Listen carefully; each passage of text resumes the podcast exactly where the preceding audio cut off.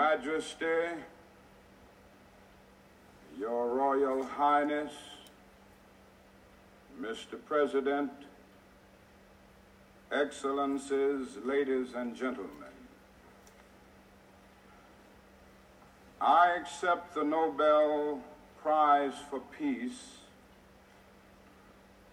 at a moment when 22 million Negroes of the United States are engaged in a creative battle to end the long night of racial injustice.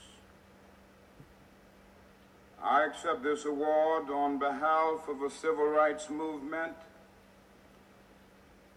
which is moving with determination and a majestic scorn for risk and danger to establish a reign of freedom and a rule of justice. I am mindful that only yesterday in Birmingham, Alabama,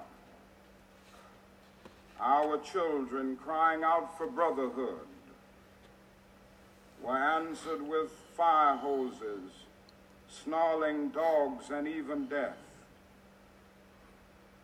I am mindful that only yesterday in Philadelphia, Mississippi, young people seeking to secure the right to vote were brutalized and murdered. I am mindful that debilitating and grinding poverty afflicts my people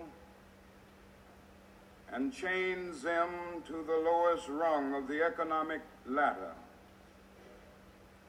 Therefore, I must ask why this prize is awarded to a movement which is beleaguered and committed to unrelenting struggle, to a movement which has not yet won the very peace and brotherhood which is the essence of the Nobel Prize. After contemplation, I conclude that this award, which I receive on behalf of that movement, is a profound recognition that nonviolence is the answer to the crucial political and moral questions of our time. The need for man to overcome oppression and violence without resorting to violence and oppression. Civilization and violence are antithetical concepts. Negroes of the United States, following the people of India, have demonstrated that nonviolence is not sterile passivity, but a powerful moral force which makes for social transformation. Sooner or later, all the peoples of the world will have to discover a way to live together in peace and thereby transform this pending cosmic elegy into a creative psalm of brotherhood.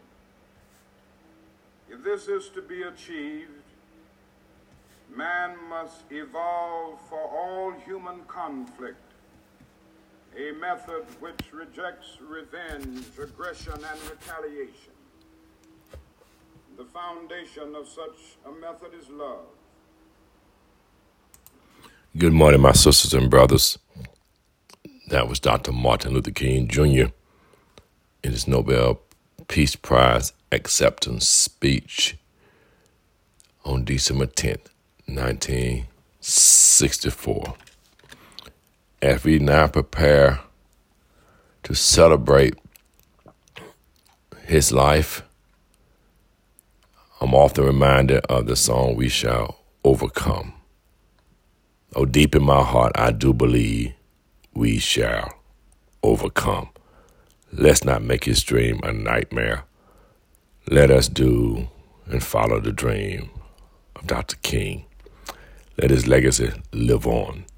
Have yourself a wonderful Friday, January 13th, 2023. And remember our slogan, D-A-Y-S, daily acknowledge your Savior. Have a blessed weekend and remember to worship the Lord.